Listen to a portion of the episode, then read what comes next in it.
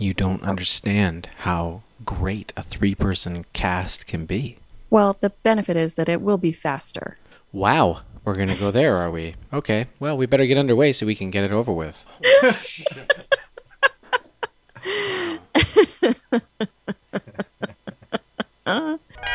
Here we go. You're welcome, Trailer Park Podcast. Nathan, worried or excited? I'm excited. Daniel, it's a horror movie. Worried or excited? God damn it, I will kill myself. Worried. Are you worried or excited? An invitation for rigid and spastic penetration. You seem satisfied. Affirmative. The trailer made me emotional. Real lumpy flesh dragger. Raising awareness about masturbation addiction. Don't get it on my territory. I can't stand seeing someone do it worse. Oh my god, here it comes. Here it comes. It's so wet. Oh my god, it's coming. Trailer Park Podcast, episode 146. I welcome a smaller contingent this evening. We're going to go with me, my cousin, as always, Daniel, and uh, and his lovely wife, Amanda. And we're going to bang out some really great uh, back and forth for you this evening. Right, guys? Yes, this is going to be top notch content. Yeah, well, you you only get perfection when you only have carvers hosting. That's true. Woo! yeah, this is a Carver Circle. This is a Carver Trifecta. Yeah, none of that mug blood. We're all about the pure race. That's right. Okay. All right. Wait a minute. Okay. Wait a minute. Um, we do have a bit of housekeeping here tonight. I just have to. Yeah, just a bit of housekeeping here. um, the board wanted me to address an issue or a bit of a, a contradiction or hypocrisy, I guess we could say, regarding the constant attacks on the intern for attending a podcast and bailing in the middle of it, and the recent debacle involving um, a, a complete abandoning of a scheduled podcast. I don't know if you guys want to speak to that at all. Uh, the board? That's Wow. correct. The okay, board. so way to run and, and tattletale um, to the board of directors about something as insignificant as like a minor scheduling change. Okay. Those snub nosed elitists. I mean, guys, I I prepare for these podcasts in advance, and First of all, a podcast takes a lot of work, okay? You have to organize the guests, you have to do a Google Calendar, and then you build a following. It takes a long fucking time, and I've been working on it for a while, okay? so um, that's from Bodies, Bodies, Bodies. I'm going to talk about that later. It rings so true, though. What do we got here? Although, let me let me read from my prepared script. Although the 146 energy sometimes explores alone, it is primarily a relationships energy. Every single one of these is alone and together. Imagine Every a person one. expressing 146 energy, Amanda. They're a team worker, yet have enough self sufficiency to go it alone, should it become necessary. In fact, they do so once in a while by choice because they cherish alone time. Yeah. Extrovert when it matters. Introvert also when it matters. They steal themselves away from the group. But stay soft and gooey, approachable. I'm not making this shit up. I look it up. It's called affinity numerology. I say 146 in, into the Google machine. I say 146 affinity numerology. And all of them do this. And they have elaborate little stories. There's fucking paragraphs and paragraphs. I just take the best part that I think is funny. Yeah, it's an incredibly elaborate way of saying absolutely nothing. Yeah. Yeah, it's very amusing to me. What's most shocking about the whole thing, though, is that we're still in the 140s of this show. I feel like we've been in 140, two, three, four for like a year and a half. You have to I- understand. I feel like Nathan was pranking us for a while. Like like we were just we like we did like three or four 145s, and I really have no I have no way of knowing because I forget trailers like while we're watching them. No. the reality was when we back in the day when we first started doing this, uh, we were taking it very seriously, and we did a podcast religiously, push, push, push all the time, once every two weeks, and we chewed out, you know, what what is that? Fifty two weeks in a year, so twenty five ish a year. yeah. Yeah.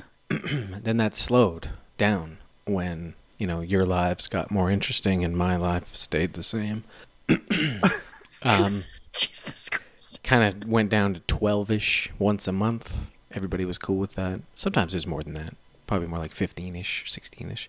And now it's totally like 12 if we're lucky because you never know when you're going to schedule a podcast and, and someone's going to say, "Oh, is that tonight?" And then Yeah, it's it's- going to Like we're gonna hear about it for, for the next fucking many years. For the next seven years, we're going to hear about this.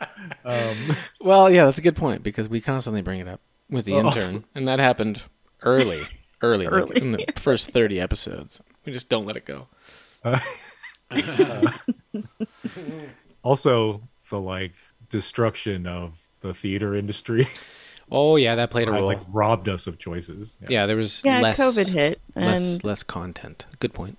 there was uh, But we were Yeah, all we were all locked up too. We were locked up, at least some of us anyway. In up here in Canada, we were in lockdown, so so we couldn't go anywhere. So that would be an opportunity to do more of it, but we didn't. So it tells you how much they you know they locked down the theaters. There's nothing out. We had to wait for a long time, and then what was it? Unhinged. Russell Crowe broke the Yeah, broke through the barrier.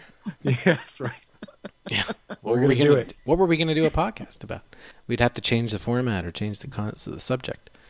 But anyway, I think we should uh, get into the roundtable. There's probably a lot to talk about, yep. especially the 5090s. I don't know how many of the cool billion are still listening, and if you are still listening, um, if you're aware of the new 5090s, but Amanda has a list of 50 90s movies that she's going to pound out in lieu of this burden list nonsense. Because we tried to resurrect the burden list, and Daniel was like, "What? What? What are we doing? Well, I don't care." So that's not going to fly.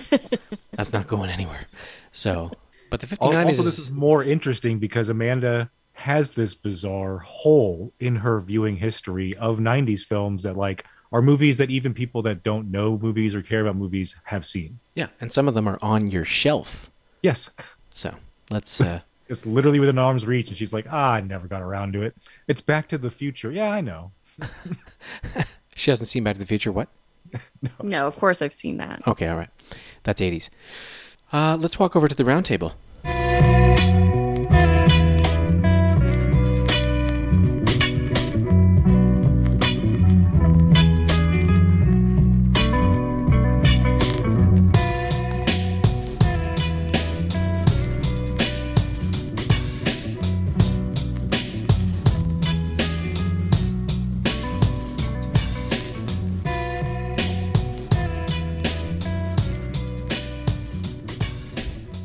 So I think just an open forum, really.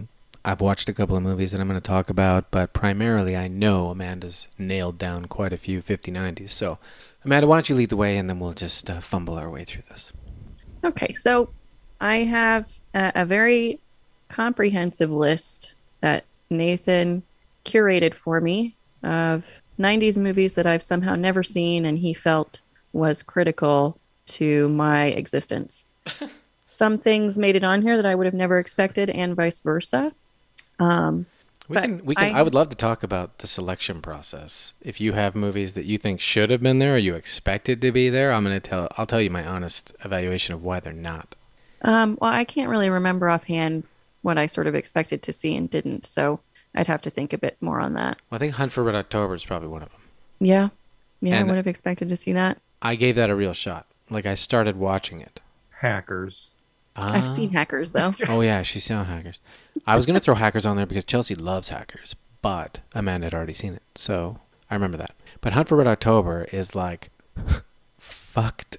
I don't know. It's just it's it should be like if I tell you details about it, you'd be like, yeah, I would love to watch that, but you don't really. Like it's boring. Gotcha. Gotcha. It's like, hey, you want to watch a movie where Sean Connery starts talking out in Russian with subtitles, with English subtitles, and then they all just d- decide to start speaking English 20 minutes in? No, they do. They're talking Russian, and then all of a sudden they're all talking English. Like it just kind of transformed and mutated for your ears because you are an English speaking person and it's released in an English speaking world. And that sounds really funny, but it's just kind of weird. And then Like full immersion. It's like you as the audience member, you have suddenly learned Russian. yeah, yeah, And now now you're hearing it as if you're a native speaker. Yeah. that's great. Yeah, it's like you've learned Russian. Yeah, so it's just, but I kept watching it and I was like, man, this movie's boring. So there you go. Yeah, and Sean Connery doesn't slap any women in it. Not even one. Not even one.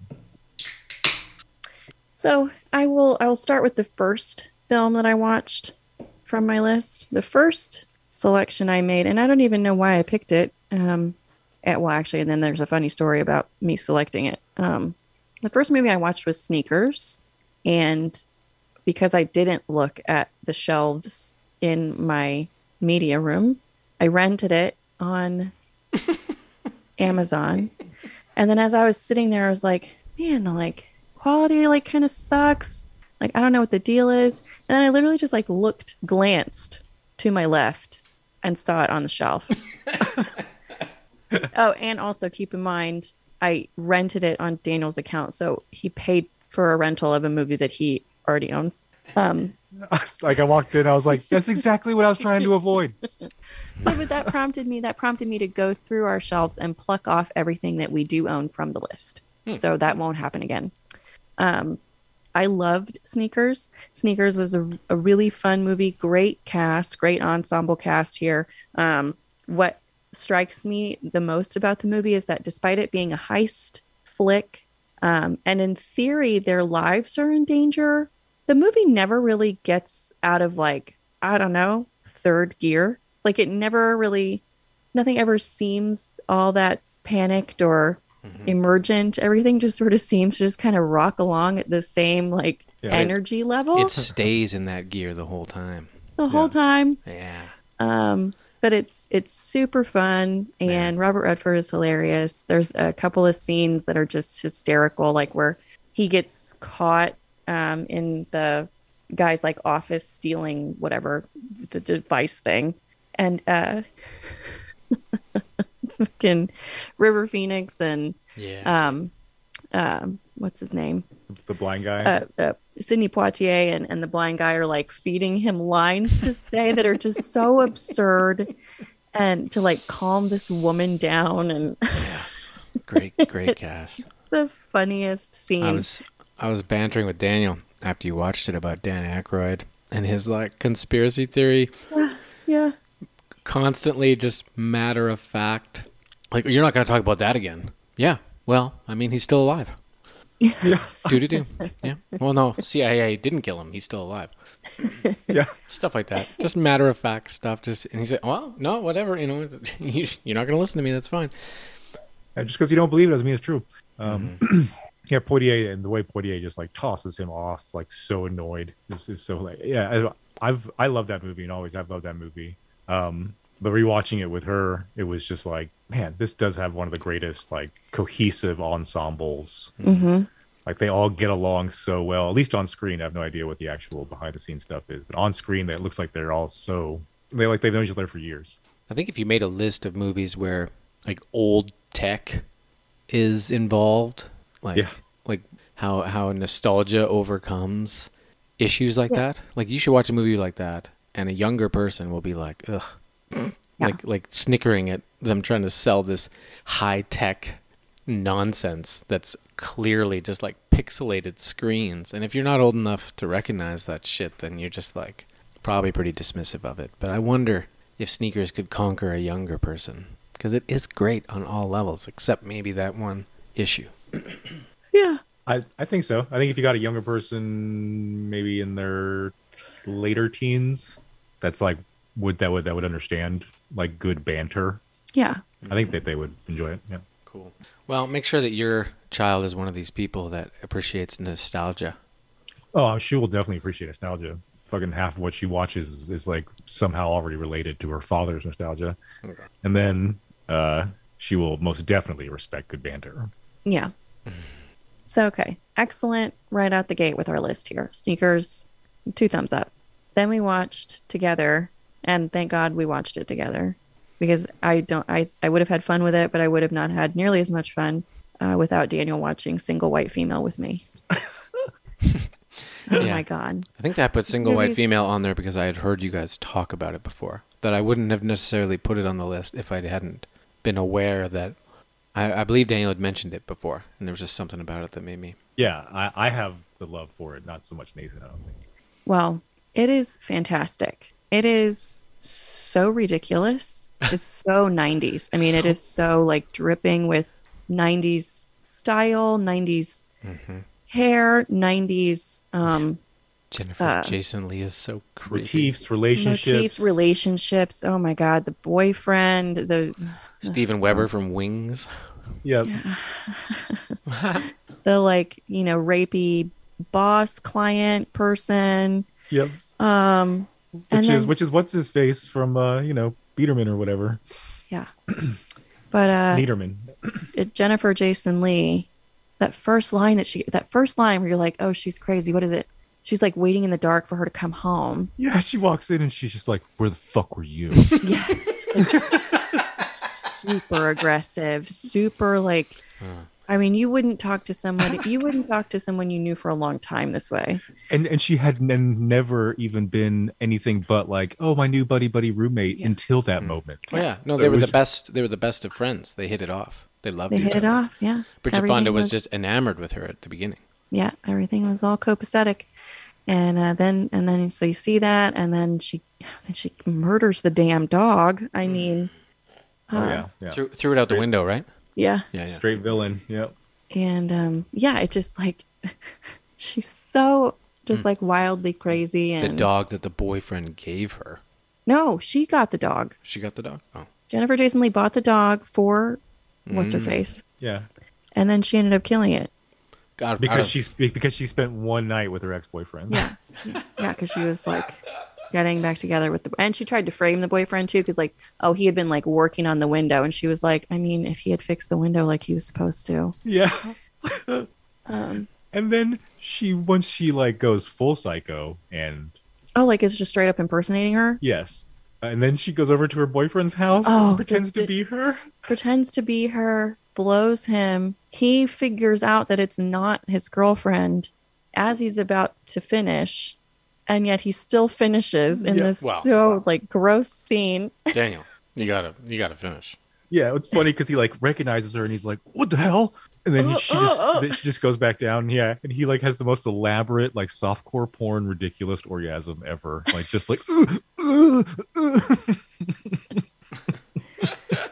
That's great. It reminds me, I was watching The White Lotus. you guys seen The White Lotus? Uh uh-uh. uh HBO show. Uh, it's actually a really good show. I'm gonna recommend it to you guys because season one's already done. You can just go watch all of it.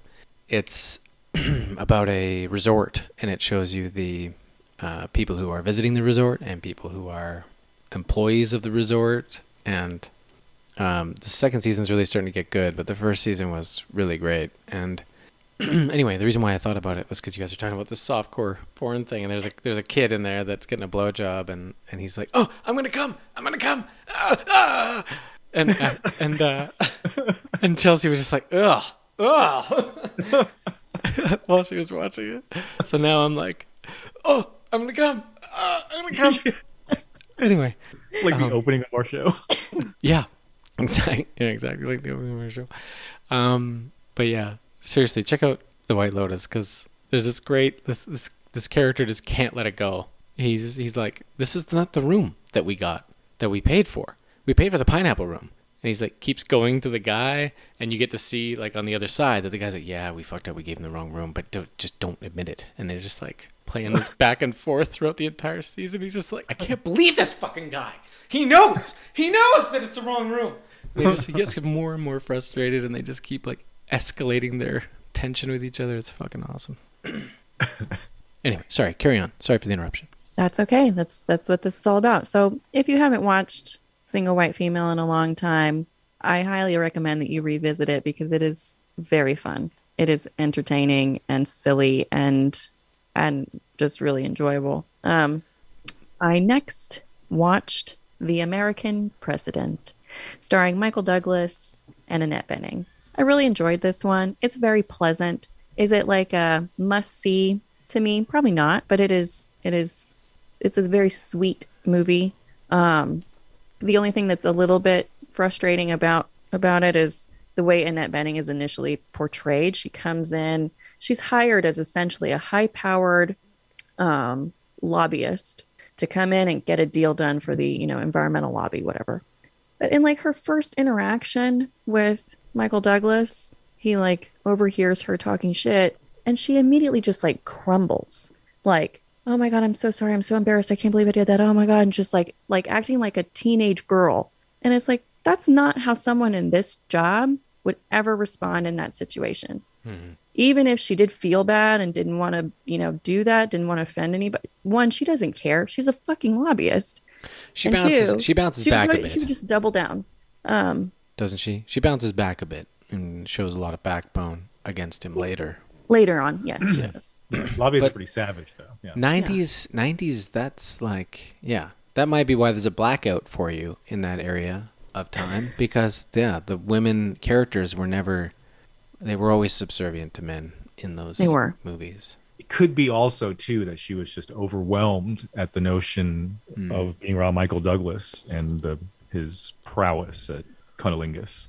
Is that what he's known for? Yeah, it is yeah. Yeah. Yeah he's known for Um, giving great tongue. He, um, girls girls when they get with michael douglas they're just like oh oh i'm gonna come i'm gonna come. Decade of the lamp 90s continue. Oh i wanted to say that the american president gave birth to the west wing tv show. Oh, Mar- okay. martin sheen was sense. went from being vice president to being president in the tv show. And they went nine or ten seasons with that shit Well, and I will say that the supporting cast is, you know, it, Martin Sheen, Michael J. Fox, ah um, that woman who uh, I forget her name, but that that woman who's been in a lot of TV.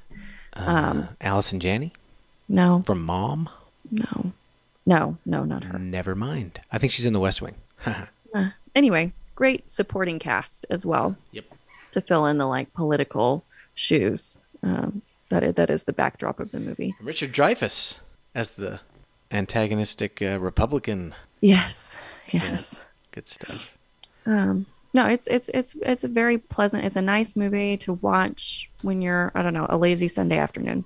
Yep. Um, familiar, Then- comfortable, non-challenging. yeah, exactly. Then I dove into um, a three-hour tale of JFK. Um, Back and to the left. Back and to the left.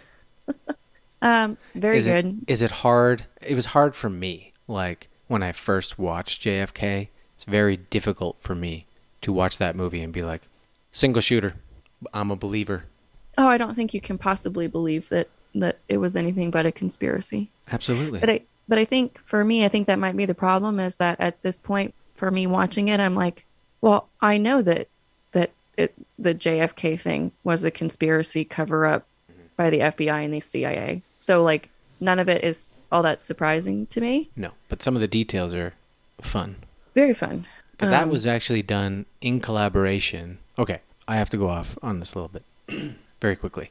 JFK had like an impact on the 90s. If you go back and watch like interviews with Kevin Costner and uh, Oliver Stone from the time it came out, like when they were doing press appearances on late night talk shows and shit, JFK like sent shockwaves into the culture.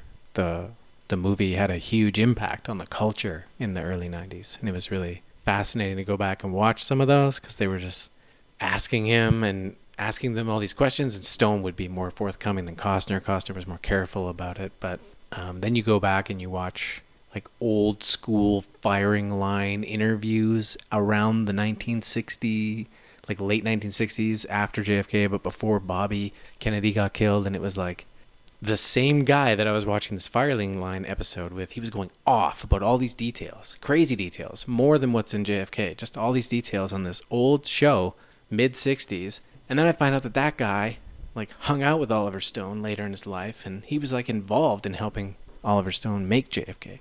So I'm like, my goodness, there's all these interesting lines being drawn. That they were, mm-hmm. this, this guy was coming out in the mid 60s, throwing all this shit in everybody's face at the time. It's just interesting to see that all that information was there in the 60s and people just turned away from it. And then you bring it up 30 years later and people people are like, wow.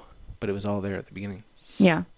Sorry. Yeah, I think Sorry. um yeah, and it, and it was very well made. It was very well shot. I like the dialogue. Um I thought Kevin Costner was the best he's literally ever been in his entire career. Um it's just one of those like it's so unsatisfying because even now 30 years after it was made, 60 years after the events, the government is still is still telling us to go fuck ourselves. yeah. Were his glasses a character in the movie? Yes, his glasses, um, Joe Pesci's hairpiece and eyebrows were also characters. Um, uh, Tommy Lee Jones's hair, insane. Um, Him and Kevin Bacon. And just Joe oh, Kevin Pesci Bacon. painted in gold. Oh, Kevin Bacon. uh, yeah, it was it was great. Great movie. Um, then is that it? Indecent proposal. Oh, I think I've I think I've sufficiently discussed indecent proposal. Suffice to say, this movie is ridiculous. it's a good time for sure, but it is absurd, and Yeah. They are. I I don't know. I just I can't wait for you to go full circle with honeymoon in Vegas because I think you're gonna like that a lot more. Yeah, I, I'm looking forward to it. Um. Holland's Opus. Oh yes, my last uh, viewing was Mr. Holland's Opus, which is you know a a feel good you know teacher story. Um, Richard Dreyfuss is great, like he's always great. He's a wonderful actor. Um, I do have some problems with the movie, but I know that Nathan really loves it, so I don't want to, you know, go go off on no, it. you can you can go off. It's fine. I just have a very strange relationship with that movie. The strange relationship being that I can't watch it without tears streaming down my face, and I don't know why. I get it. He's an asshole to his wife. He's an asshole to his kid. He's a dick.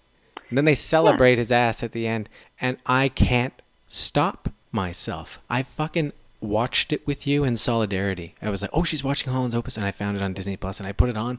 The fucking credits at the beginning of the movie started, and then I was like, "Oh God, wait! I never noticed before, but they're they're playing his Opus at the beginning of the." and you just start leaking. like fighting it back, and then like everything that happens in the movie, I'm just like, Oh, Wiping- my eyes, they're coming. They're coming. my eyes are coming. Yeah, I, I can't explain it. I don't know. I'm sure there's tons of criticisms that can be made lawfully about this movie. I just can't control myself. I don't know what it is. And I don't know if anyone has an example of a movie like that in their life, but Holland's Opus just fucking destroys me. And I don't know why.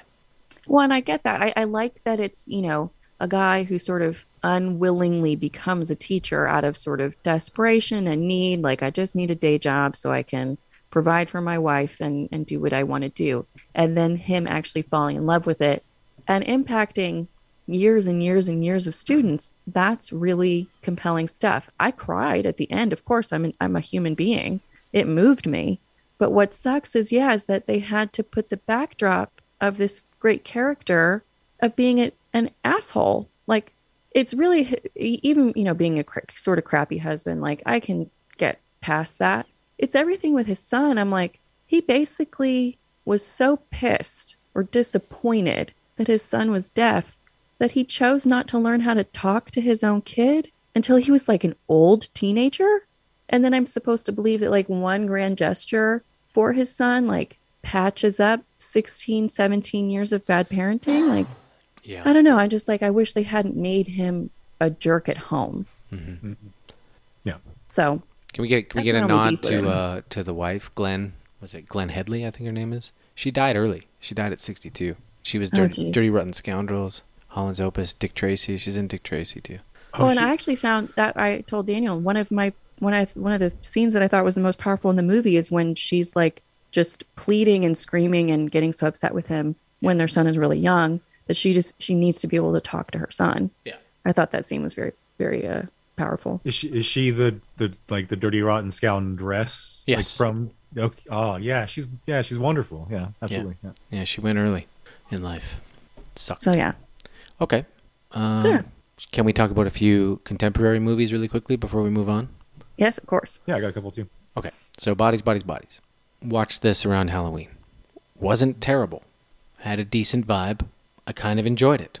And it had that great clip about podcasting, which I will be using Right. for the foreseeable future. I'm sure you guys heard it earlier. The uh, First of all, a podcast takes a lot of work. Okay. Yeah, it certainly does. um, yeah, I, it, it's not anything special, and I'm sure that you know, being horror horror snobs, you might watch it and turn your nose up. But I didn't mind it. I thought it was all right. The girls, I mean, they yell and scream a bit too much, but whatever.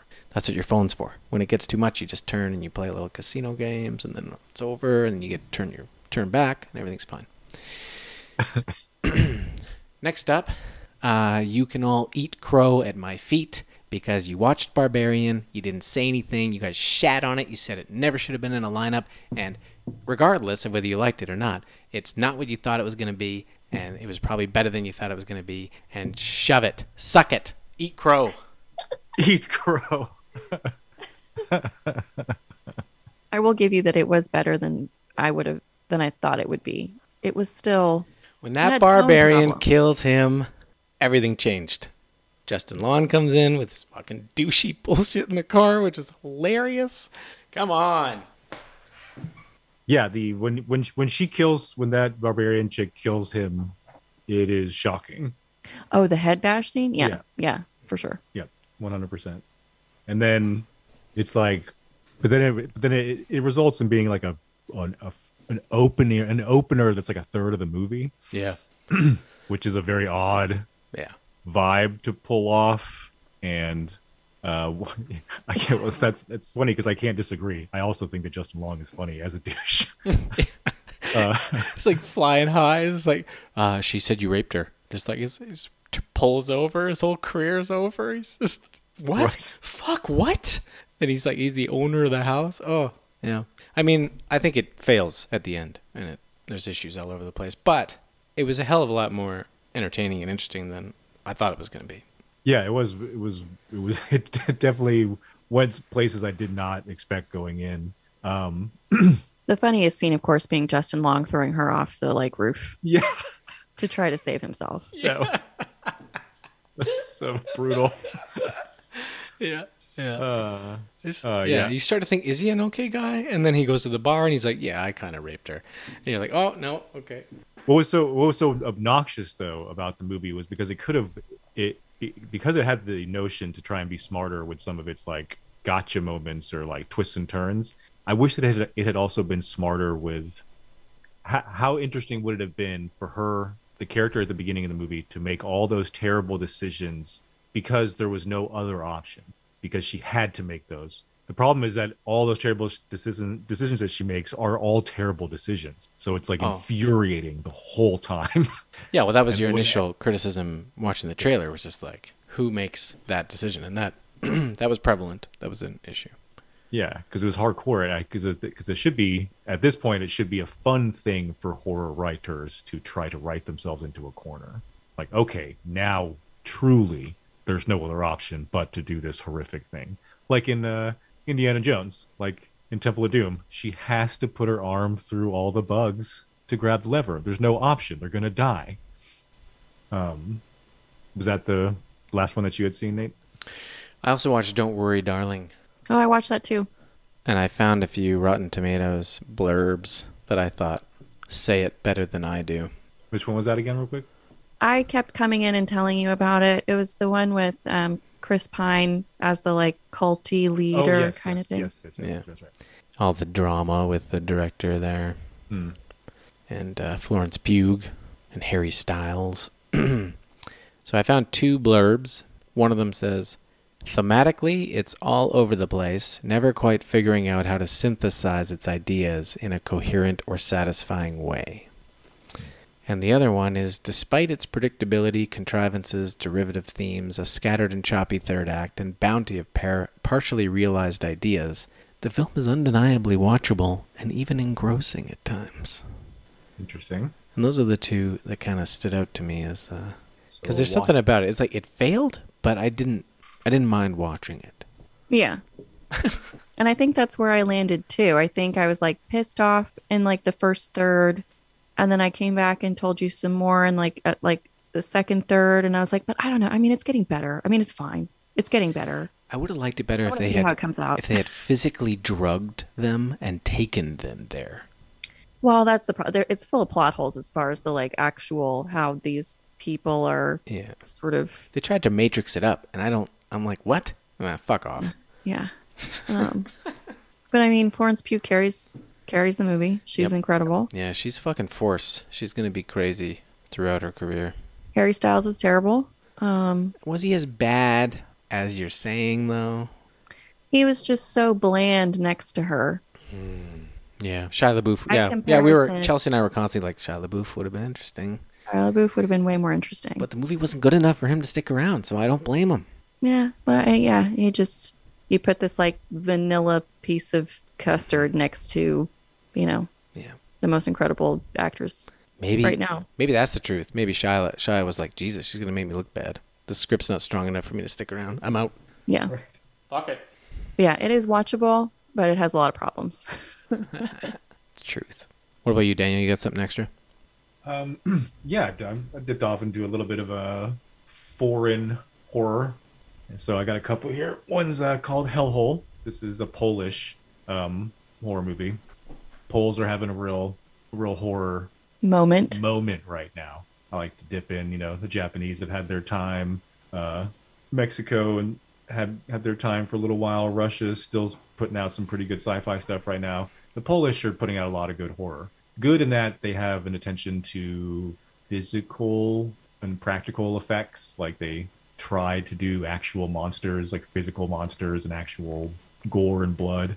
Um, uh, the problem is that they're a little bit new to the scene, so their movies tend to just sort of meander and get caught in the fun of making a horror movie and not really have any real strong point or anything.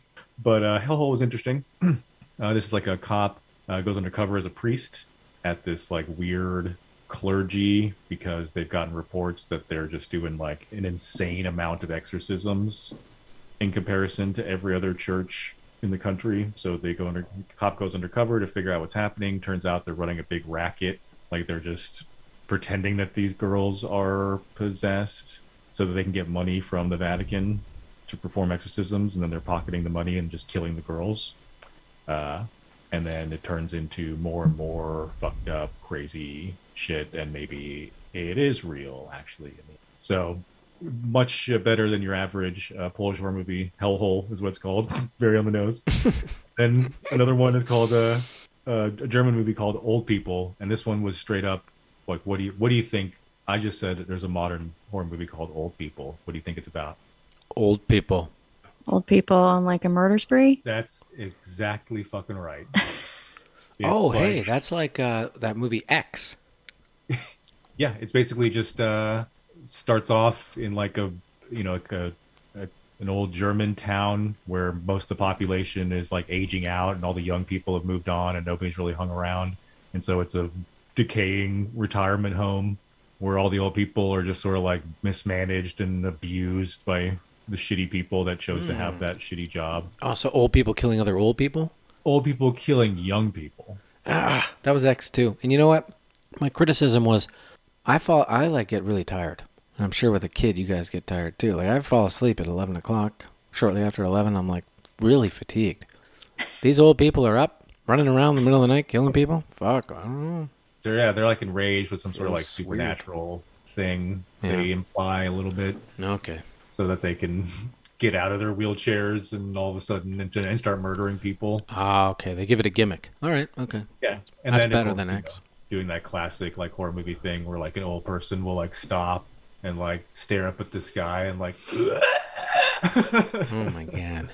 and the rest of them respond in the distance. Uh, what's funny was that it was just like really it it could have been super silly. Like, okay, let's just make all these old people murder young people, and we can throw in some jokes about millennials and you know whatever, uh, boomers and yada yada, which they kind of do at the beginning. But it becomes like extremely fucked up. Like the situations and scenarios that they play out are extremely fucked up uh, and gruesome uh, and uh, much crazier than I was expecting. But um, in, in both cases, both horror movies were were uh, a weird and interesting ride in their own right. I think Hellhole is a bit more of a cohesive movie, but not bad.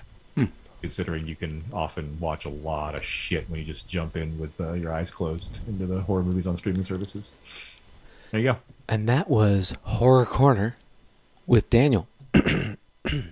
Excuse me. And now it's time for Ops or Nathan's.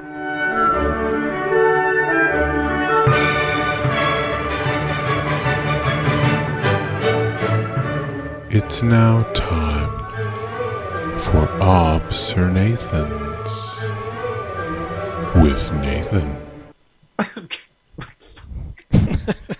Uh, yeah, I I want my own like horror corner Oh, stinger as okay. well. It can Alright. be super lame too, like like a strong build up and then just like boo. Uh, so my first observation, or sorry, obser Nathan, is that yeah, cut that out. my officer Nathan, and this is probably uh, totally out of context and ignorant to say, but you know that's there's this show with Chris, Chris Hemsworth in it called Limitless Yes. on Disney. Anyway, he recently revealed that you know in his family there's a history of Alzheimer's and mental deterioration, and he announced that he's going to take a break from acting because he discovered this while filming a show called Limitless. And again, it's probably out of context, it might be about exploring limits and understanding your limits, but the show's called Limitless, and he's going to take a break from acting. Is anybody else seeing this here? Seeing What what am I supposed to see? That he's doing a show where he's like the poster boy for like pushing your limits and not having limits and being limitless, and then in the show he has a limit and then he takes a break from acting. Mhm. No, not seeing how ridiculous this contradiction. I mean, I don't really I'm not really seeing that connection. Okay. I will say if he's the if you want to avoid mental deterioration, keep working.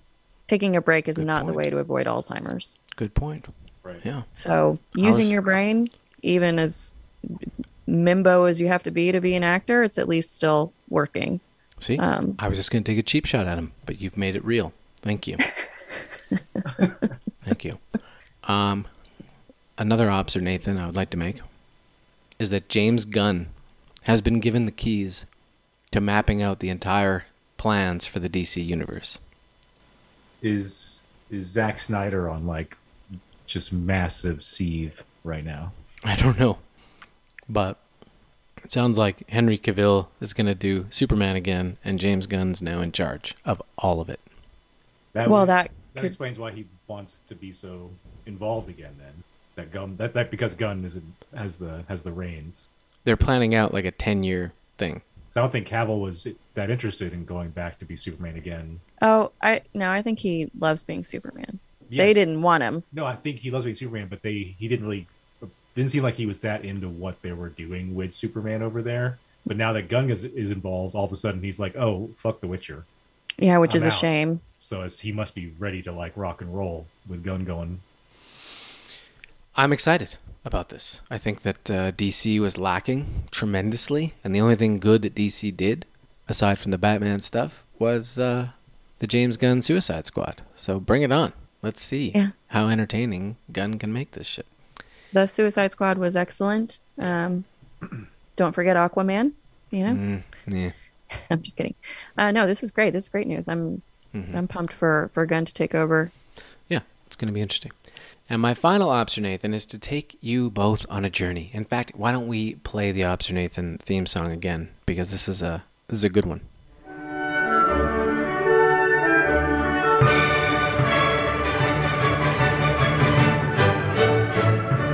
It's now time for Ob Sir Nathan's with Nathan. So I'm taking a look at 2023's lineup schedule of films coming out, and I was like, "Oh my god! Oh my god! I'm coming! I'm gonna come!" It's crazy. It's really good. 2023 is gonna be a fucking crazy year. I mean, granted, it doesn't start off with a huge bang, but it's still kind of fun. Like January, we've got Plane, starring Gerard Butler.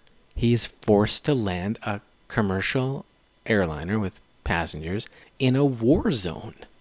That's I'm sorry, you're excited about a Gerard Butler film. Hey, Gerard Butler and arguably Hit Girl, whatever her name is, Chloe. What's what's her name? Chloe uh, Chloe Grace Moretz. Yeah, Chloe Grace Moretz. The two of them, they just keep headlining things. They're in like a category of their own. These like B level but still make it to the theaters movies that just they're constantly headlining these things. And they keep doing it and they don't go away. There's something strange about their energy. You I- guys I thought I thought it was like a planes like animated movie, and then he was going to be voicing one of those like No. terrifying anthropomorphic planes. But I also bring it up because you guys get excited about things like Geostorm. So hey, Yes, because Well, yeah, that's that's ludicrous. Landing a commercial plane in a war zone. That's like that's something that can happen. very real. all right, okay. is it like an is it a spirit a spiritual sequel to his uh, Man Down or When they land that plane, or is it like zombie Nazis? Okay. Well, I'm gonna see. I'm gonna see if I can make you guys come by the end of this. Okay. I Mike, need to involve time travel? Magic Mike's Last Dance. Making it a trilogy. I, I I respect that. Uh, okay, Ant Man and the Wasp, Quantumania. Don't really care. A movie called Cocaine Bear. Cocaine Bear. Yes, directed by Elizabeth Banks. I think it's the final movie that Ray Liotta did. It tells the story of a drug runner whose plane crashes with a load of cocaine that's found by a black bear who eats it. Oh yeah, it's like a real thing, isn't it? It's called Cocaine Bear, and it has like synth poster, like 80s synth poster. Yeah, I think this is based. I think this is based on a real event. Like I think a bear did get into a, mm-hmm. like an abandoned or lost cocaine shipment and went on a rampage for like 30 minutes and then died oh. from a heart attack. Well, they're gonna make a movie about it, and it just sounds funny. Cocaine Bear. Okay, ready? Yeah. Creed 3, March 3rd. Scream 6, March 10th. John Wick 4, March Well, that- 24th. John Yeah. Wick 4 looks Yeah, I'm coming. I'm coming. I'm coming. Yeah. Okay, calm down. Evil Dead Rise. Guardians of the Galaxy Volume 3. We're Okay, only yeah. Fast X, Fast 10. May, Fast we're 10. only in May right now. Live action Little Mermaid, June 2nd. Spider Man Across the Spider Verse. Wait, live action Little Mermaid hasn't come out already? No. God, I feel like I've seen it so much and talked heard talked about so much that I'm like, oh, that came, came and went. Spider Man Across, so like another animated? Yes, sequel to Yes. sequel to the uh, Into the Spider Verse is Across the Spider Verse. Uh, Transformers: Rise of the Beast. Don't really care. Pixar's Elemental. Another Transformers movie? The Flash. Indiana Jones 5. We're still in June. Indiana Jones five. Yeah. Okay. Mission Impossible: Dead Reckoning Part One. Part one. Okay. Barbie. Oppenheimer. Do they need a part? Does, do they need to do part one and part twos for the Mission Impossibles? They're already like almost three hours long. I know. Oh no! Listen to you guys whine about three-hour movies when I just said Fast 10 five minutes ago, which is going to be fucking three Wait. hours long. To be fair, Hush. Yeah, I was- I- Hush. to we be haven't fair, seen nine. I put Fast Nine on in the background like four months ago, and it was by the time it was over, I, I don't think I retained in, anything that happened in it at all. And so th- I, I've effectively still not seen nine. Okay. Well, fine. But three hours of Tom Cruise running and kicking ass in Mission Impossible is awesome. Yeah, it's great. I'm just saying I don't need I don't need six hours of that. Yes, we do. Yes, we do. We need six hours of it. Yes, it's true. Meg 2, The Trench. Anybody? Whew. Uh, Meg one wasn't bad enough. Yeah. Gran Turismo, directed by Neil Blomkamp. No, I, that game bores me to tears. Okay. The Equalizer 3. The Expendables 4. Jesus Christ. Oh, did they wait? The Did they- Exorcist reboot. Did they not go? Why did they not go with the Expendets? Expendables? No, no, they oh. didn't. And The Exorcist is not a reboot. It's like it's like doing a new number two, the way they did with Halloween, and it's the same people. so they're gonna do like The Exorcist two after the first one, but reinvent it. Okay, got you. Like the way that they did Halloween. Yeah, yeah, exactly. And it's it's the same people. It's David Gordon Green and whoever the other guy is. That's that's that's his new gimmick. Is like Yeah. one was great, so we just need to start from two. Exactly. Uh, Saw ten or Saw X. Uh, Dune Part two. Yes. Yeah. Uh, the Hunger Games Ballad of Songbirds and Snakes for people who like those. Ballad of Songbirds. It looks. is- It doesn't look good. and you sci-fi? guys you guys liked uh, ghostbusters and aquaman so ghostbusters afterlife 2 and aquaman and the lost kingdom to close out at christmas time what a year huh It's a lot of big movies. A lot It's of a lot of- ones. a lot of A lot big- of stuff to get delayed. a lot of craziness oh a lot of stuff to get delayed what is that are we what is that saying that's that's a lot of bulked up into one year. I feel like some of them are going to draw back a little bit. okay all right you're predicting uh, some delays not related to any new diseases hopefully No, although you know, just out of sheer you know marketing panic or okay Okay. scheduling conflicts, or maybe just wanting to delay, just to delay. Gotcha. Okay. Well, uh, I'm gonna jump into the uh, to the uh, to the lineup here. You guys excited? it's a pretty good lineup tonight. So excited. Yeah. Do it. It's kind of condensed because we were gonna do a lineup a couple weeks ago and then we didn't do it, so then it had to get condensed and it got better. We have before us what could be the greatest lineup that we have ever experienced. You know, I knew that. I knew when I woke up this morning, I knew that this was going to be the best lineup that we've ever had. I'm just reading a press release here from Sad Sack Studios right now. It says here that this is the greatest lineup that we have ever had. Before. okay, now we don't say this very often. on tra- The, the greatest lineup you will ever witness as a member of this podcast. The lineup to which all of you shall be bequeathed. And I'm not fucking around this time. This time it is serious. Tonight could be the greatest lineup, pound for pound, best lineup we've ever experienced before on Trailer Park Podcast. Wow. I like a good pound. Uh, Sad Sack has has issued a few statements. Okay.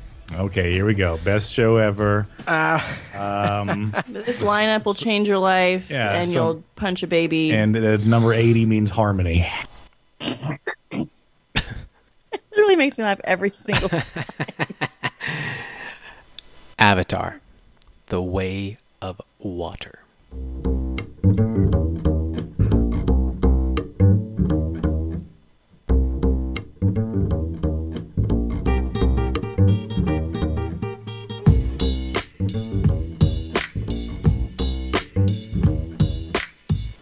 Avatar, The Way of Water. Here we go.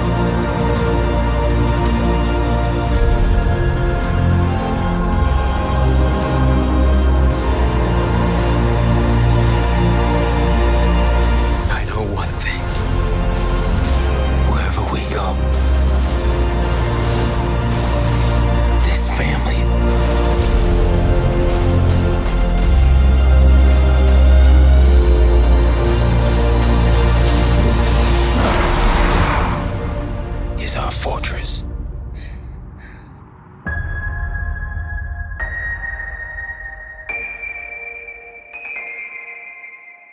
Nathan, lead us off. Avatar, Way of Water. worried or excited. It's my boy. It's my boy, Jimmy C. James Cameron. Can I just fucking talk about James Cameron for a minute? Let's do that. Let's talk about Jimmy C. He's a beast. The man is a beast. He uh, rises up, makes Aliens, makes The Abyss, which is on uh, the 5090s, makes True Lies, Terminator 2 Judgment Day, Terminator. Just fucking rolls. Makes Titanic, breaks the record. Biggest box office movie in history. Disappears. Goes fucking around in the water, puts up his own uh, resources and money to go fucking down to the Marianas Trench and dick around with submarines comes the first guy to go down that far inside of a submarine or some nonsense. I don't know what the record is that he did, but comes back up out of the water, makes Avatar, destroys his previous record by a billion dollars. Regardless of what you think about Avatar, I know that when it came out, Daniel was like, "Meh," turned his nose up, thought the story was basic or didn't like the story or something. I forget what the criticism was, but I went and rewatched Avatar uh, in preparation for a podcast a few weeks ago that didn't happen. and uh, you know what? It's fucking unique.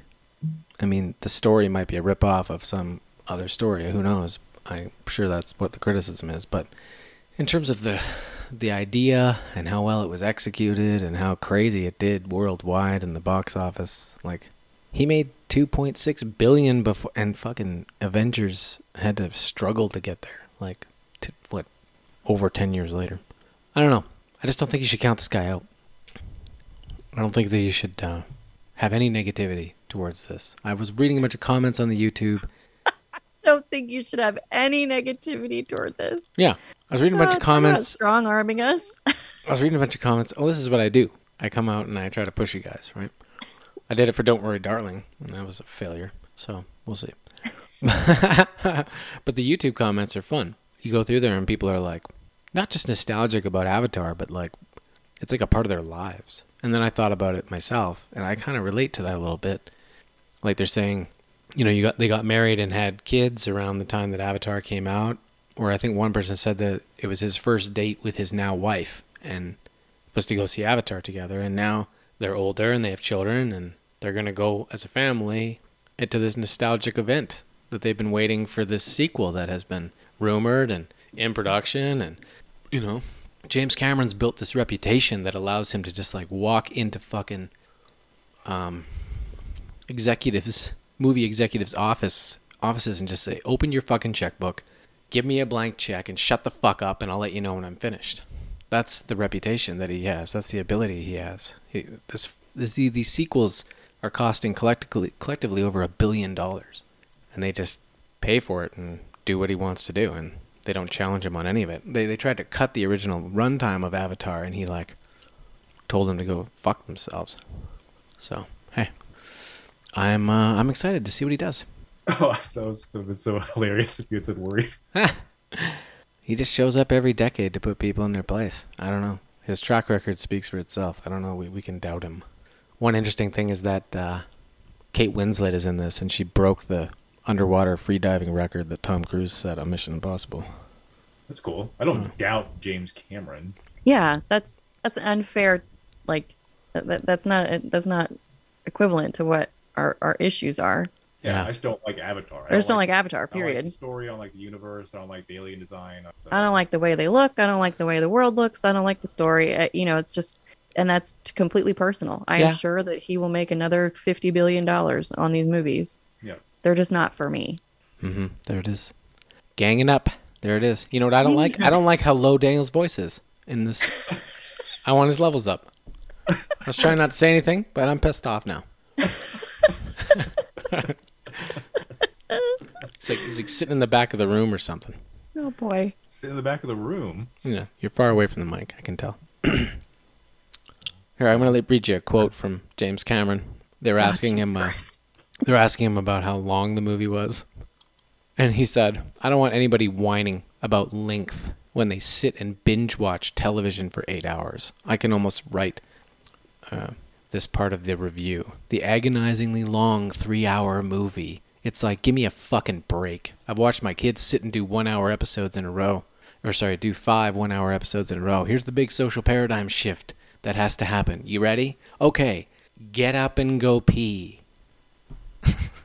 Well, I mean, yeah, that is the real the the bitch of it is like, yeah, I, I understand we can sit and binge watch things, but it's not the same as being in a theater and I have to climb over people and be rude and go to the bathroom and maybe I miss something really interesting. When I'm at home, I can pause it and move about my own space. It's not the same. Or I'm purposely watching something that doesn't require my full. That that also is is true. I think we all are constantly binging stuff, but really we're also on our phone. We're I also, though, I also get his point. He's also right. he is also right. And Yeah, the people sure. that go to watch this are going to be the people that are okay with it being three hours For sure. because they were okay with the first one being three hours. Mm-hmm. And he's doing a lot of cool stuff with camera work and stuff. Might be interesting to check it out. It was cool. I, I did I did I did deeply respect the 3D from the first movie was it is still the best 3D I've ever seen in a 3D movie. Mm-hmm. So he- he does get again that speaks to me not have not concerned about his abilities. His abilities are clearly he's skilled and it's even more interesting that he's also floating around at the bottom of the Marianas Trench as one of like five people on Earth that have ever been below 10,000 feet or whatever. Mm-hmm. Um, that's just like weird. Mm-hmm. It's all like the guy from uh, the Aviator or whatever. What's his name? Howard Hughes. it's almost that kind of level type shit. But Mhm. yeah, I'm just I'm worried because I'm not gonna see it. Yeah. You're not going to take your daughter to go Do you see think a Avatar? three-year-old can sit for more for three hours? Sure. No. Avatar, yeah. No, she might be, she might be enamored for sure, but not for that long. Well, I hope one day both of you take the collective stick out of your ass when you. when we, you- we're the you ones that decide. sticks up our asses, honey. It's us. it's us. Well, it's frustrating for me because you guys lodge sticks up your asses about the same things all the time. It's like I feel like you guys have little asides, you know, where you just like you look at each other and you have a little quick aside, like, "Are we gonna hate this? Yeah, let's fucking hate it." Or My dislike for Avatar is long established on this podcast. Same. I've talked about not liking Avatar at least four times over the past five years. you know what? Avatar came out long before this podcast existed, so it's fun to have Avatar as a headliner, and I'm gonna stay positive and try to forget about all the negativity being brought out of the gate for 146. you know, I do enjoy being a team worker, but sometimes I do have to cherish my alone time. That's right. Yeah, That's right. yeah. Primarily a relationship energy, but it does need do need to step aside. Okay. uh, next is another movie that you're probably gonna shit on that I'm gonna enjoy trying to sell you on, and that's Sam Mendes's next movie. It's called Empire of Light.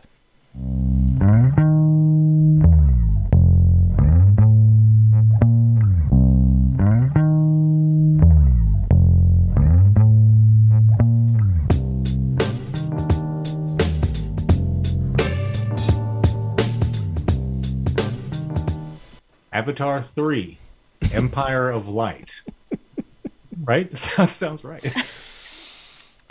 Empire of Light. Here we go.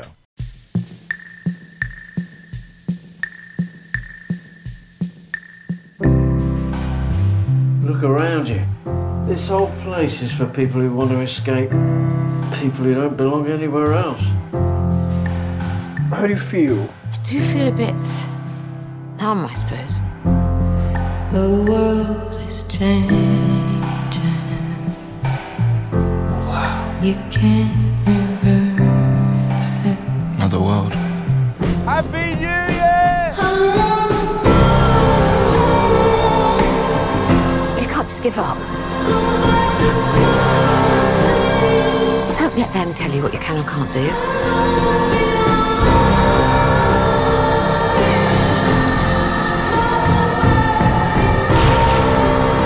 These people. I'm the only one who knows the truth. Do you understand me? I'm the only one.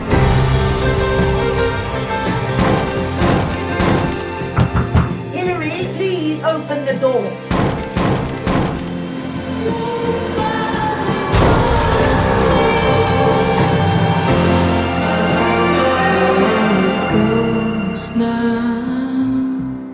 Here's to the future. walking those old scenes. Here's to getting back up. And here's to coming home.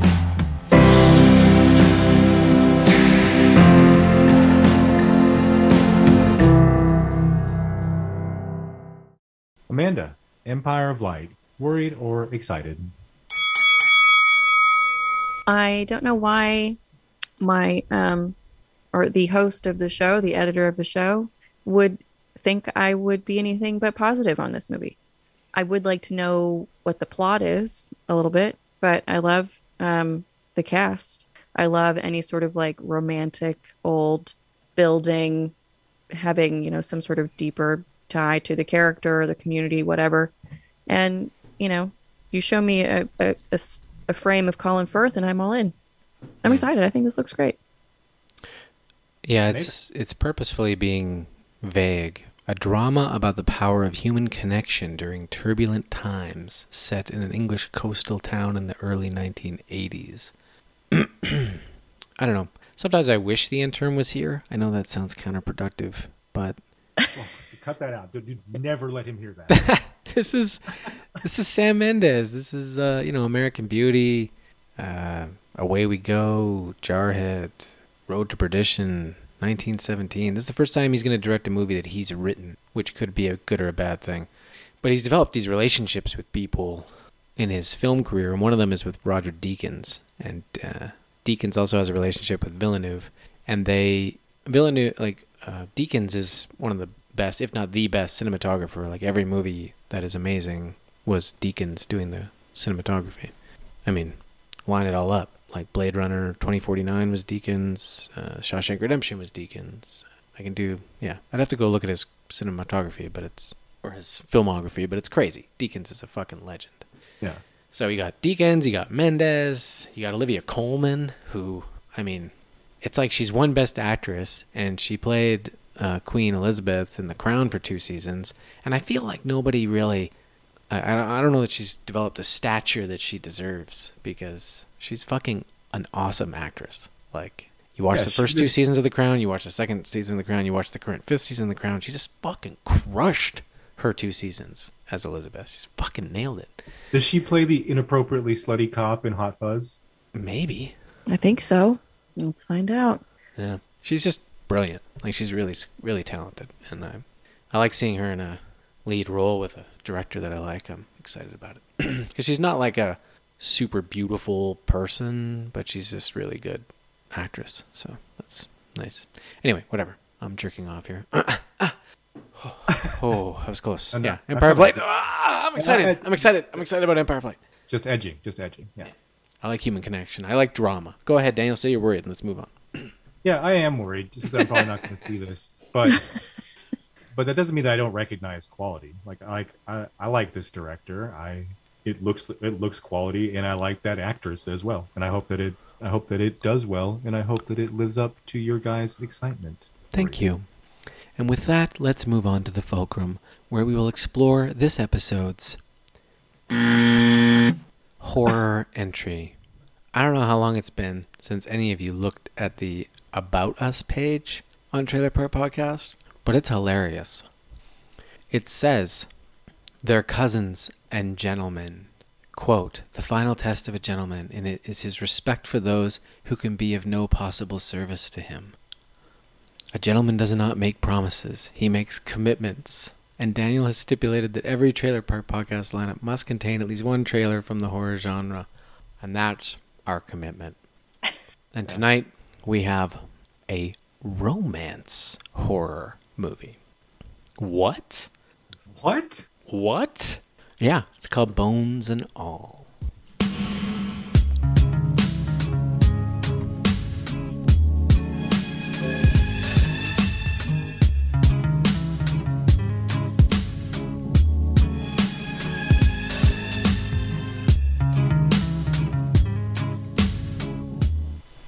Bones and all. Here we go.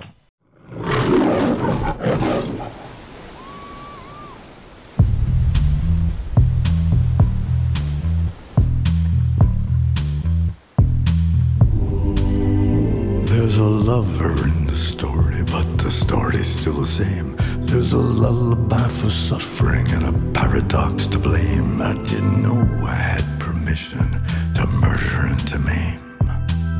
You want it darker? We kill the flame. You don't think I'm a bad person? All You look like the kind that's convinced himself he's got this under his thumb. But you pull on one little thread and I'm ready. My lord. Magnified, sanctified be thy holy name. Vilified, crucified in the human frame. You want it darker?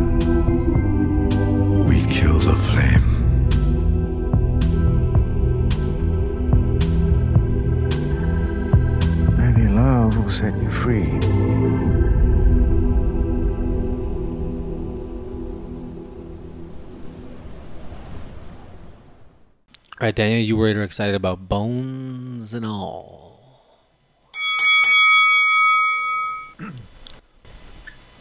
This is a situation where I'm actually glad that I've seen other trailers for this movie because this this lays a nice like atmosphere for this film with the song that it chooses to play.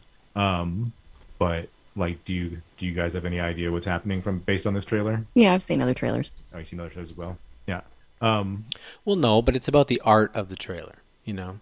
yes, and and because- there's always a complaint about trailers telling you too much. So I always lean towards the one that makes more of an emotional uh, invitation.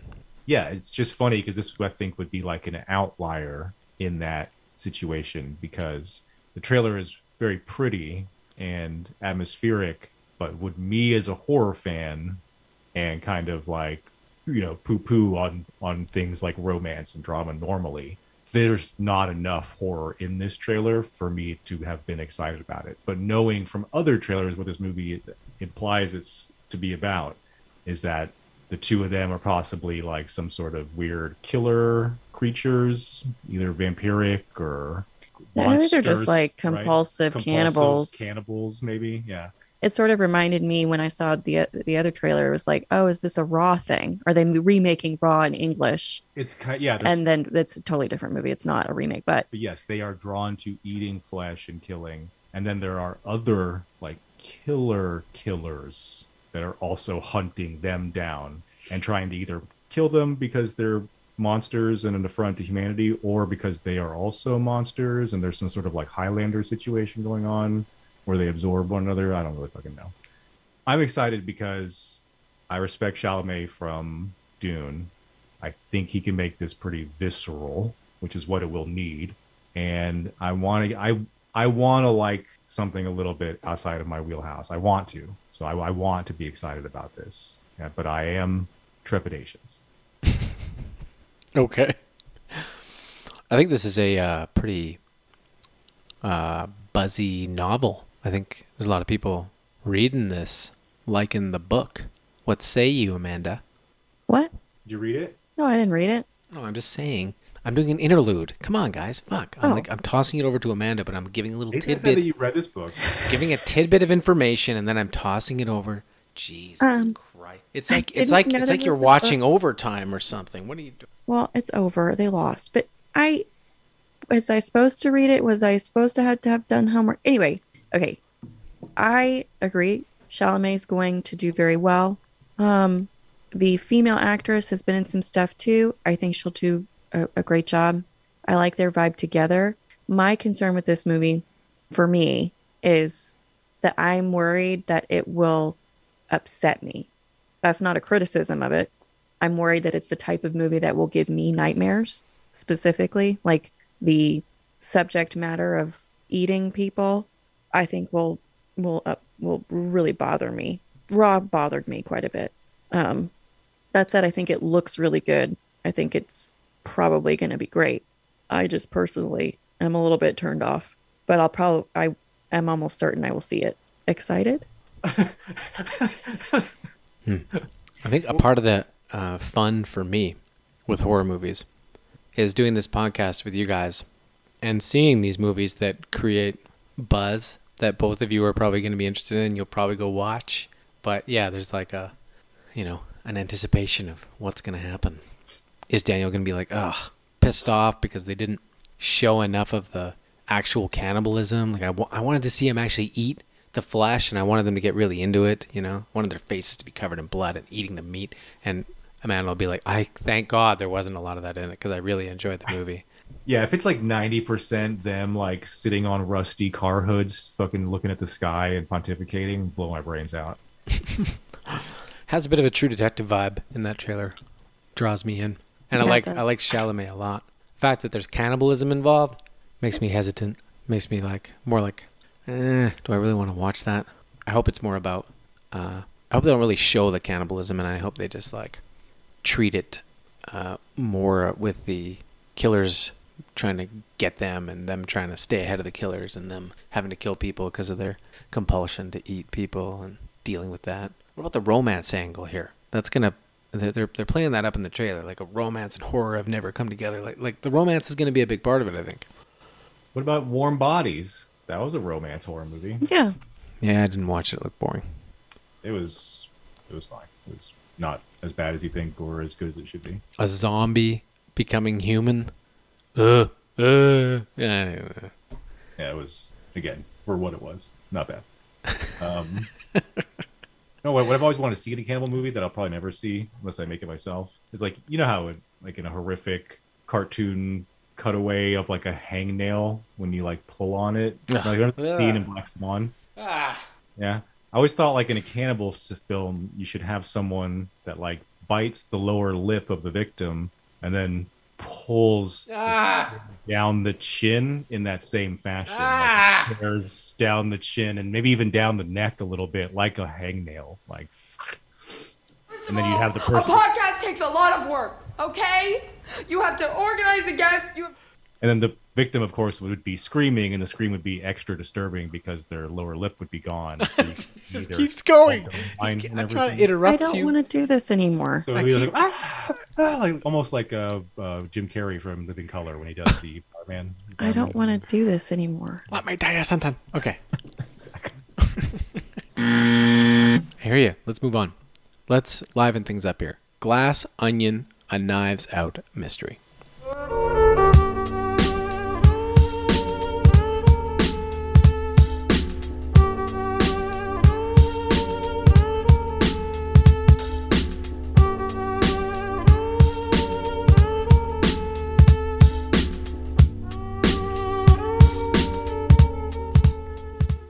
Knives, glass, onion of mystery, though.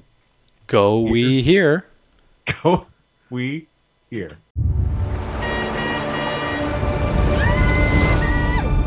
Hello! Oh my god! Crew, we've arrived.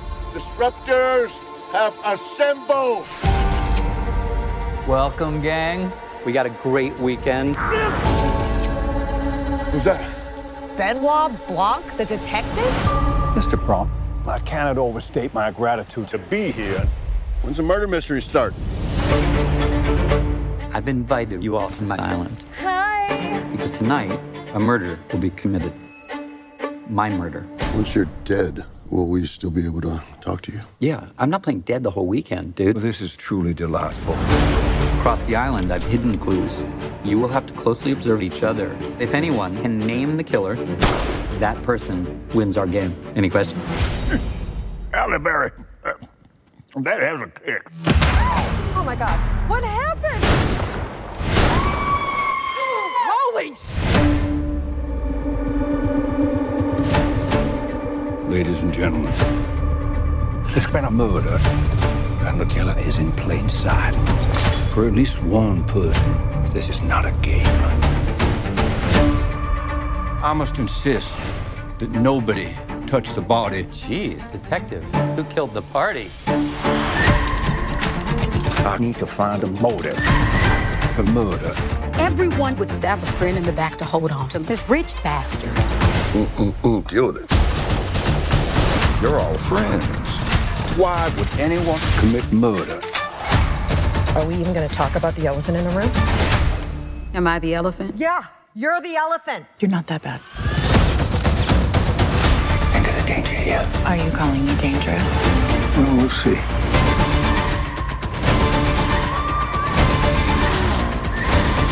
Let it all out. Hell yeah! This is reckless. The killer wouldn't hesitate to kill again if it covers their tracks.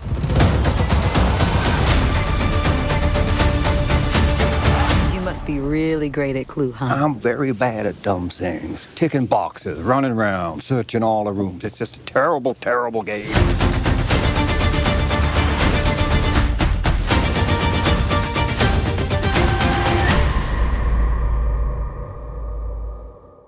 Nathan, glass, onion, a knives out mystery. Worried or excited?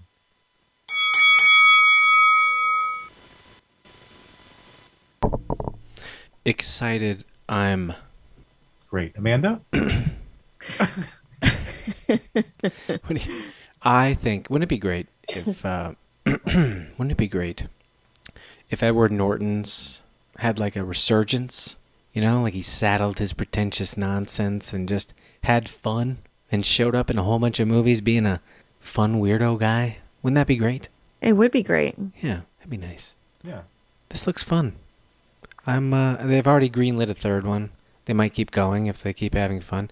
The first one I was like okay with, but this one looks like it could be better. It looks more fun than the first one. That's all I It have to certainly say. looks sillier than the first one. Yes. Yeah. He seems sillier. He seems sillier. Yeah. Norton seems silly. Kathryn Hahn looks silly. David Bautista looks silly. They all look silly. Yeah. Um, it is interesting though because the first one was a theatrical movie, right? Yes. So it is, and it was, as I recall, I thought it was fairly com- like financially successful. So I'm sort of surprised that this is going to be a Netflix movie. Well, it has a one month theatrical window. Yeah. Comes out in theaters in November and comes out on Netflix near Christmas. So that's kind of fun. Also. Did Netflix make the original? I know. I don't think so. I That's why. That's yeah. what I'm. I, that explains the, the slight tone shift then. um, is the is they are they like oh we're just gonna make this like our new like horror? Yeah, except Okay. except good. Yeah. Well, yes, I guess those films that came out recently are not good, but horror is the one- stories is themselves are excellent. Um, But oh, sorry. yeah, I um, I'm excited to see this just because I like a big dumb mystery, and everyone in this has an opportunity to be really funny, and I hope that they come through for me. Yeah. because I did. I the first one was weird. I was like, I was not drawn in by the trailer as hard as everybody else was. I was like a little bit standoffish with the first one. Then I watched it, and I was like, okay, this is good. This was a good mystery. I had fun with this. Um, but yeah, I am. I I don't know what it is about this that makes me so like afraid to just jump right in and be like, yeah, I'm super excited. I am excited. And maybe it's that it's like I felt like Daniel Craig was being almost too flippant before, and now that they've cranked it up a little bit, I'm almost like, is he too silly now? Is it too hokey? Is he now just like somebody's like gay uncle commentating on everything that's happening? Hmm. But we'll see. Rian Johnson has stated that he briefly considered a running joke of having Daniel Craig play Benoit Blanc with a different accent each film without any explanation at all. That would have been funny. That would have been. I would have. Yeah, that would have been hilarious. When Netflix bought the rights for the film, they began the third movie's development immediately. So Netflix like bought this and are trying to turn it into a franchise that will keep going, I think. Yeah, that's that. That's that's their. Yeah. That's that's what they do. That's what they want. Is it is it the colons?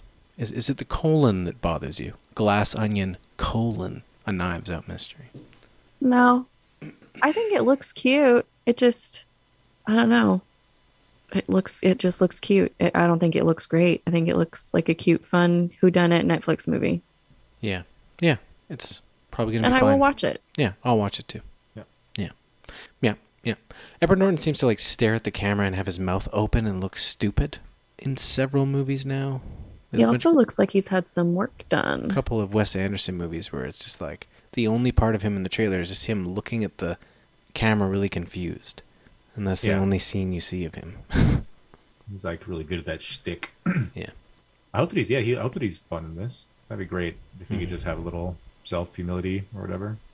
Well, he took himself too seriously and he made that atrocity, um, uh, Motherless Brooklyn. Mhm. Fuck, it was terrible. It's one of the worst movies I've ever seen in my life. It was like his dream to make it, you know? Worked on it his whole life. And just like, really, dude? This is terrible. it's like, You always- really like you as an actor, but you've got shit rolling around in your head that no one gives a fuck about. it's brutal. Okay. My favorite trailer of the night. I'm super jacked. I don't Super mean jacked. yeah, I don't I don't mean to, you know, ruin the anticipation here, but I'm really jacked about the next one. So if you guys don't like the next movie, it could be problematic. I'll kill myself. Yes, that's a fan favorite. Okay, we'll do it. Since this show was the only thing I had going for me in my life, I have decided to kill myself. All right. Uh, the and this is also Christmas related. Um, this next five hole is called Violent Night.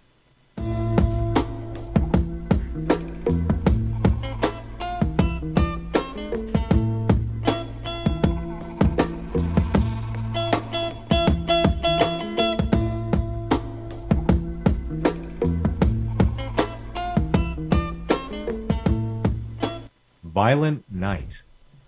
Here we go.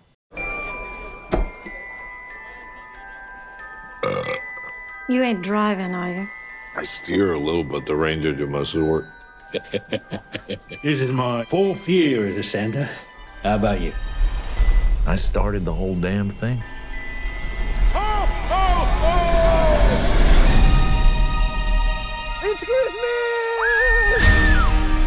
We decided that you could have one gift. Early. What is it? That is a direct hotline to Santa Claus himself. I can talk to Santa. All right, revelers. Welcome to your worst Christmas ever. Let's go!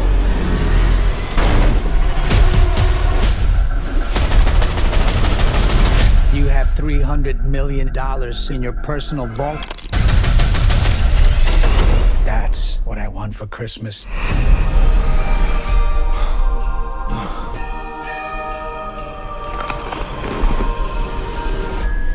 I don't want any trouble, okay?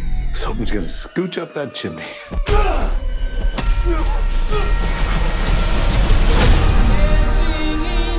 Who is he? Because it's not your typical mall Santa. Santa, are you there? Daddy said you were very busy tonight. My name's Trudy Lightstone. Are you gonna help us, Santa? Yeah, Trudy. Santa? You're on my nice list. Santa Claus is coming to town. Time for some season's beatings.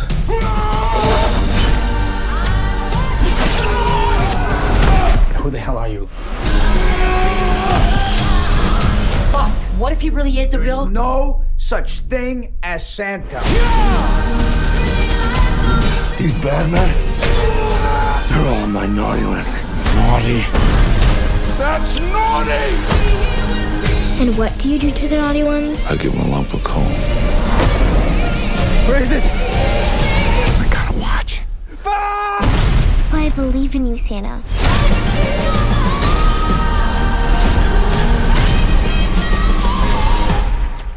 Come on. Which one of you did that? Prancer?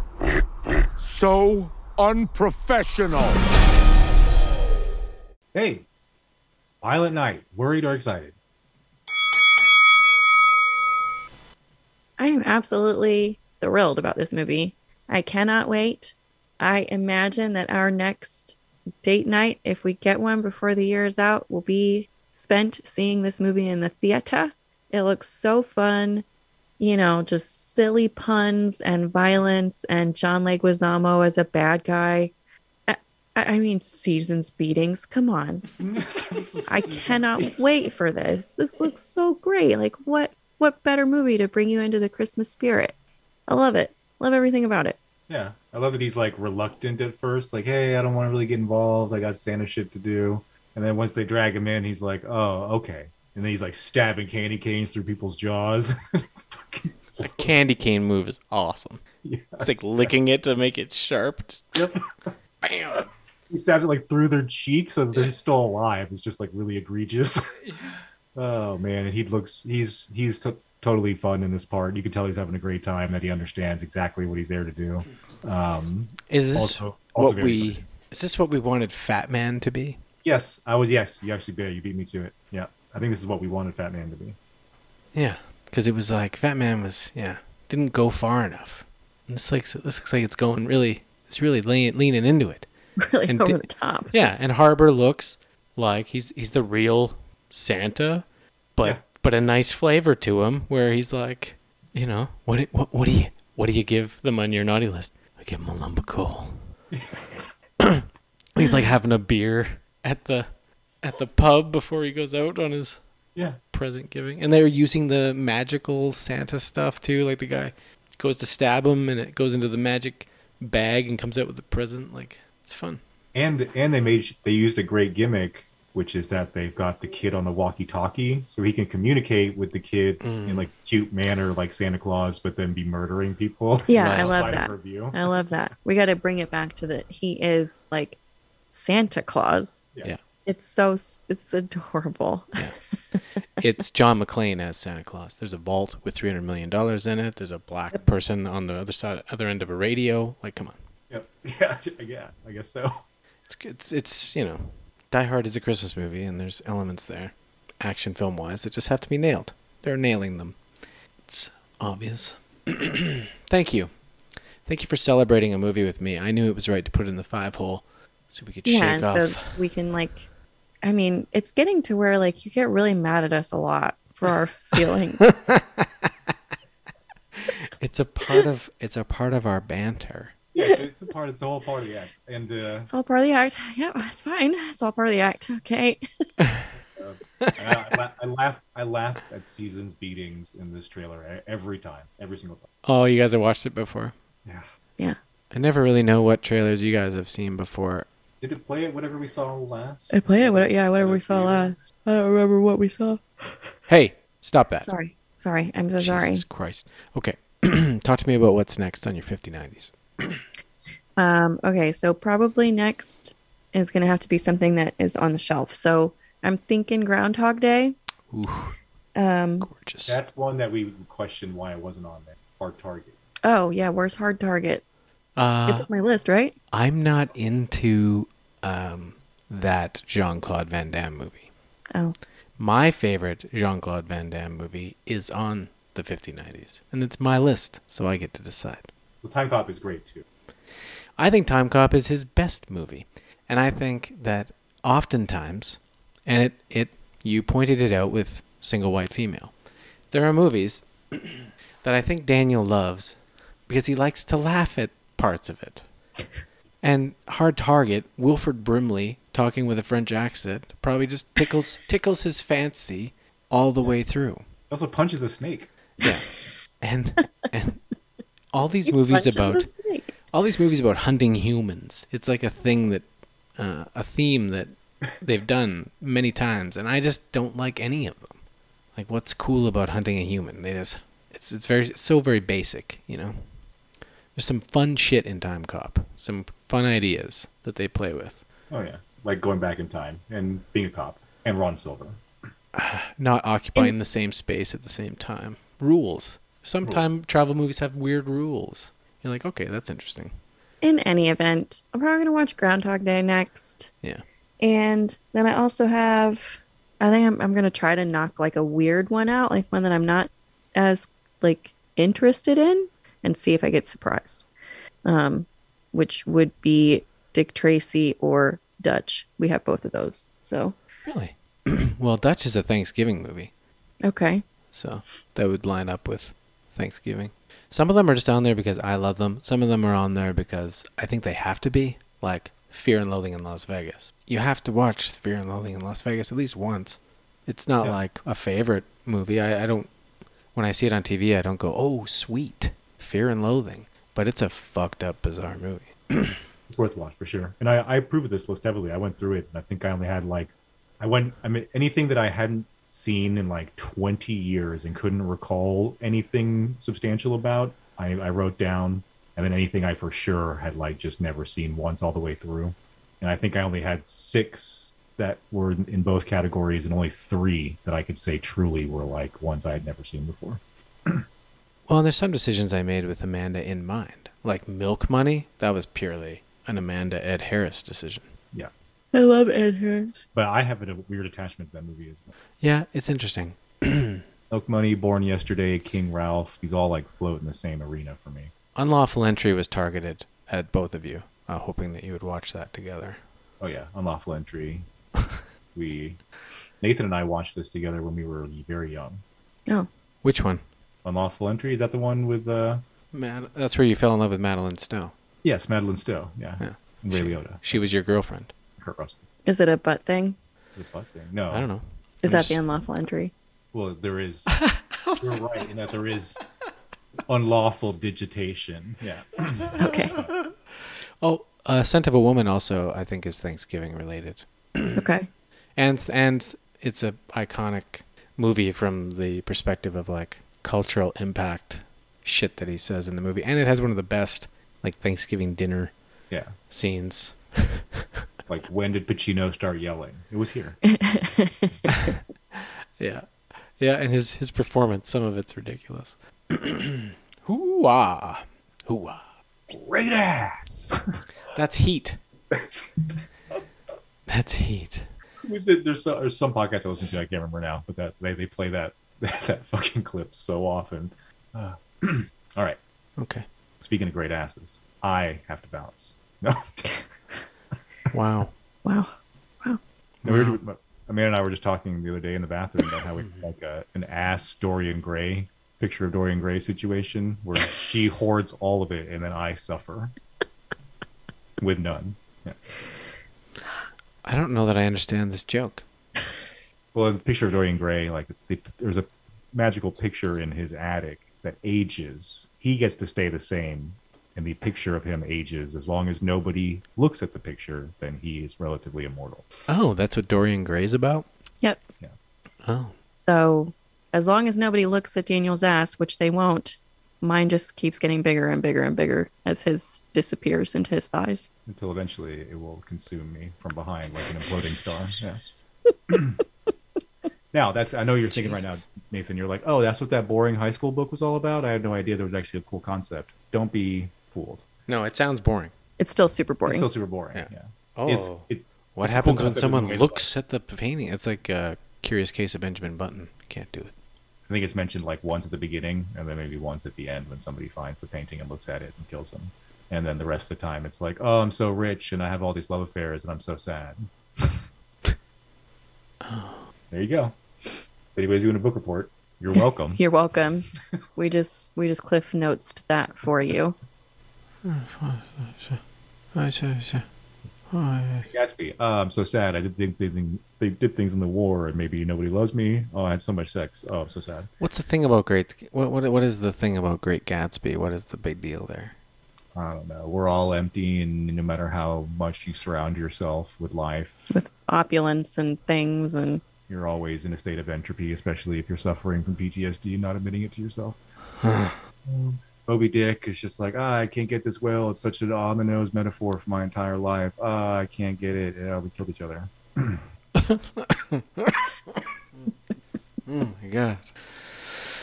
I was trying to find uh, that horror thing. Yeah, I'm gonna have to come up with a good one. It's oh, tough. Cabinet it's of tough. Curiosities is good too, like a horror anthology. Cabinet of. Oh, I saw the poster for that. I think. Yeah, it's Guillermo del Toro's like anthology horror anthology show, like Creep Show or Tales from the Crypt. Except that it's like it's, it's they're very good, and they all have like a very central monster creature that they focus on, which is done very well too. So it's like a monster effects guys playground. Interesting. Yeah, I find with the anthology stuff, it doesn't it doesn't lend to binge watching as much. You just you finish one episode, you're like, okay, I'm good, and then you you don't come back around to it for a while. Yeah, and in most cases, I was there's like a oh, there's a one great one. Eighty percent are forgettable or even bad, and then maybe a couple of mediocres. These have all been solid, even if there's like the, the actual core story is not something that's usually up my alley. They've all they're all executed well. Kind of like Black Mirror. Yeah. Uh, a few quick comments before we exit. Um, a few movies that didn't make this lineup or were considered and got booted. The Menu got booted. I'll tell you why. Do you know what the menu is?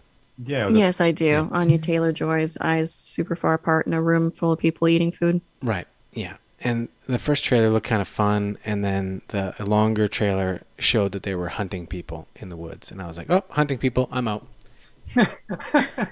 That's so funny. I have to keep an eye on this this this genre trope that you don't like. uh, what's what's the one with Woody Harrelson where there's like rich people on a boat? Oh, the boat thing. We all- did that one. Triangle of Sadness. Yeah. Yeah. Did it end up being boring? Did one of you guys watch that? We haven't watched it yet. We may never. It's the kind of trailer that you get excited about. You're like, "Oh, this looks great. This looks really interesting and fun." Then you never watch it. Yeah. Did anybody watch The Square? No. There you go. Uh, the Fabelmans. Uh, yeah. Considered that for five seconds, and then I read that it was Steven Spielberg doing a biopic about his own life. And I was like, "Get the fuck out of my face!" It looked masturbatory. It yeah. was, or it is. Uh, and also, She Said movie about the investigation into Harvey Weinstein. Oh, the Harvey Weinstein thing. Right. Yeah. Yeah. So I saved you from those. Think about that. Right. Think about that as you go off with your bums, big and small. Think think about that. Okay? And you're welcome. And thank you.